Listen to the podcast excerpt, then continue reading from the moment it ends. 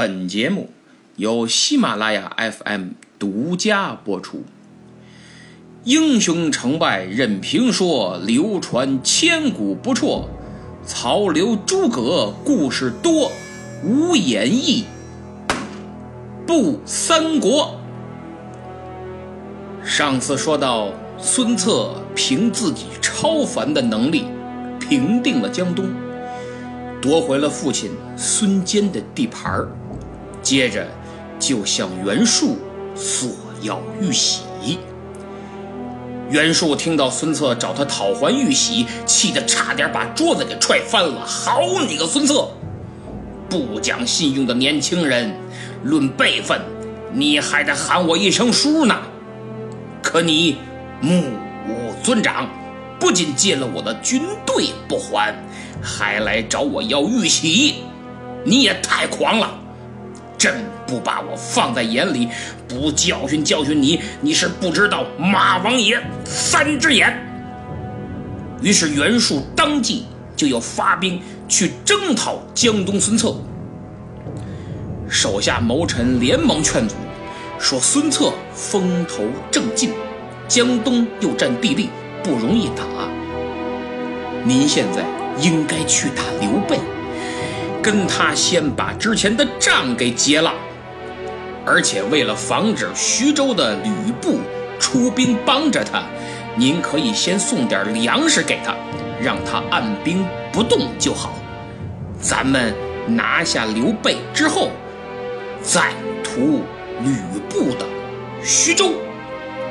袁术一听，言之有理，照办。可怜的刘备同志。此时应该正站在小沛的城头，仰问苍天：为什么？为什么又是我呀？没办法，此时刘备的命运就像后来苹果和三星争夺手机市场的头把金交椅，结果您猜怎么着？诺基亚退市了。叹气是不管用的。转眼间，袁术的大将纪灵已经兵临城下，所以眼下只有求助吕布了。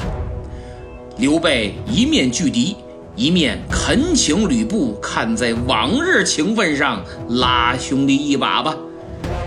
这次呀，该找吕布为难。你说出兵救刘备吧？那自己刚收了人家袁术的粮食，这叫吃人家嘴软，拿人家手短呢。不救刘备吧，那实在说不过去。自己危难之时，就是人家收留了自己，更何况还鸠占鹊巢，拿下了人家的徐州。这传言出去，自己还怎么在江湖上混呢？大伙儿听听。他还觉得自己名声挺好呢，也不知道哪儿来的这迷之自信。吕布权衡来权衡去，最后觉得帮刘备还是有利于自己的，免得唇亡齿寒嘛。但是碍于袁术，所以不能明着帮，要不露痕迹的帮，这可咋办？哎呀，呵呵，愁死我了！我就我哎哎，有了。我这么这么这么这么这么办。这位三国第一猛将，在冥思苦想之后，终于有了一个好主意。于是他高高兴兴地拿起铁锹，准备去和一把稀泥。吕布率军在离小沛西南一里处扎下营寨，刘备脑子就发懵了。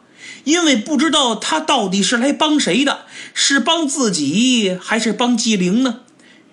心里这正嘀咕呢，就收到了吕布的邀请函，让他到吕布的大营去吃饭。同样收到请柬的还有纪灵。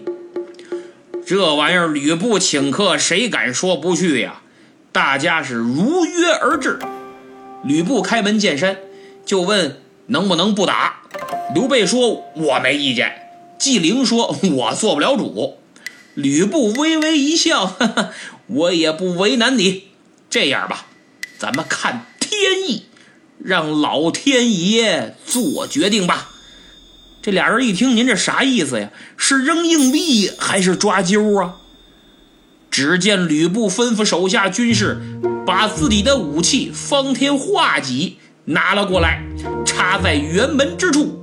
吕布说道：“二位，这样吧，我在一百五十步之外，如果一箭射中画戟的小枝儿，你俩就罢兵；如果射不中，呃，你俩就继续干，爱咋干就咋干，我不管了，怎么样？不过。”丑话说前头，谁要不听我的，或者过后反悔，我就灭了他。此言一出，刘备自不必说，依然别无选择。而纪灵的心里直打机灵啊，心说话：这识时务者为俊杰呀！要不然吕布翻脸，现在此刻马上就能弄死我，还不误了吃这顿饭。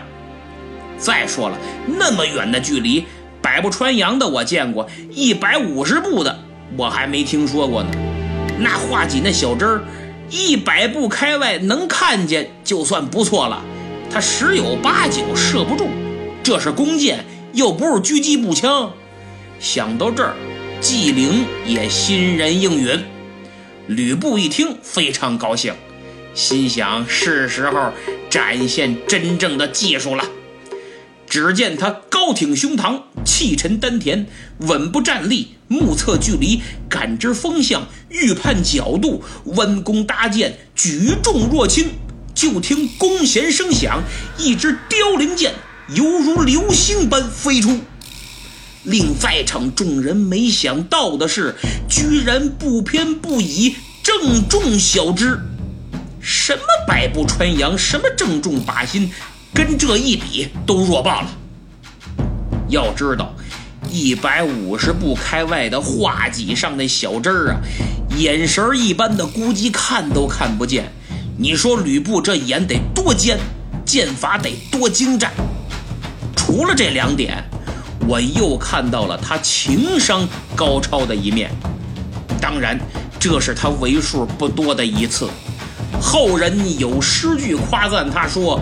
虎金弦响弓开处，雄兵十万脱征衣呀！此时的吕布心里别提多得意了，表面还是故作镇静。如果他用的不是弓，而是手枪，估计会跟西部片里的侠客一样，吹一口枪口上的白烟儿啊！他耸了耸肩，对众人说道：“看到了吧？”哈哈，这是天意呀，天意不可违呀！刘备当即欢天喜地，千恩万谢。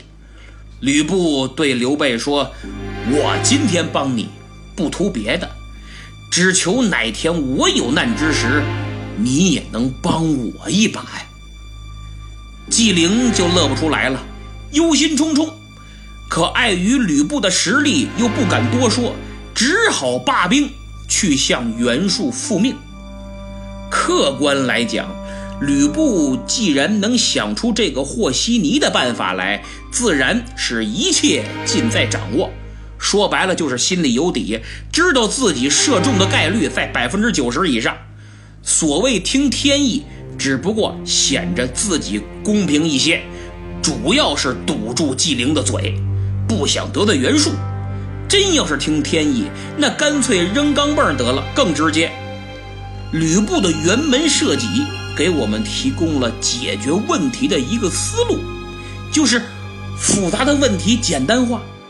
对于有把握能做成的事情，尽可能把过程搞得高大上一点说白了就是要炒作，这样看起来自己也就显得高大上了。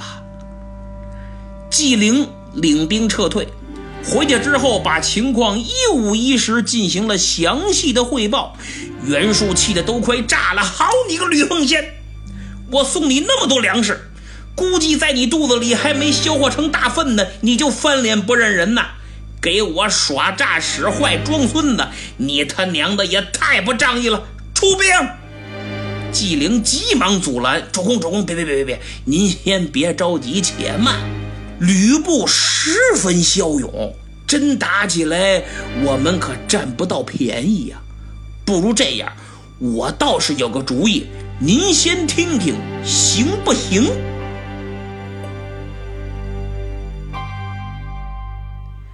在说纪灵同志出的到底是什么主意之前，我们先从他刚才说的这两句话里分析一下他的心理活动。首先，出兵打吕布，肯定又是自己带队。吕布的实力在那儿摆着呢，自己肯定不是对手，去了就白给呀，就是其一。其二，之前打刘备的任务没有完成，虽然有客观原因。但是追究起来，自己还是要负责任的。那么现在积极主张换个工作思路，也有助于推卸自己的责任呐。那么第三，适当的夸大对手的实力，有助于掩饰自己的无能。三点说完，现在各位明白了吧？短短两句话，满满的都是套路啊！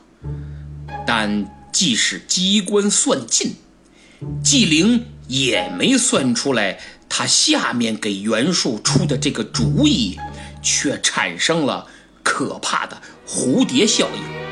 当然，只能算扇动了一只翅膀，而就是这一只翅膀，不仅使吕布走向毁灭，也间接导致了自己老板袁术的败亡。那么，纪灵出的到底是什么主意呢？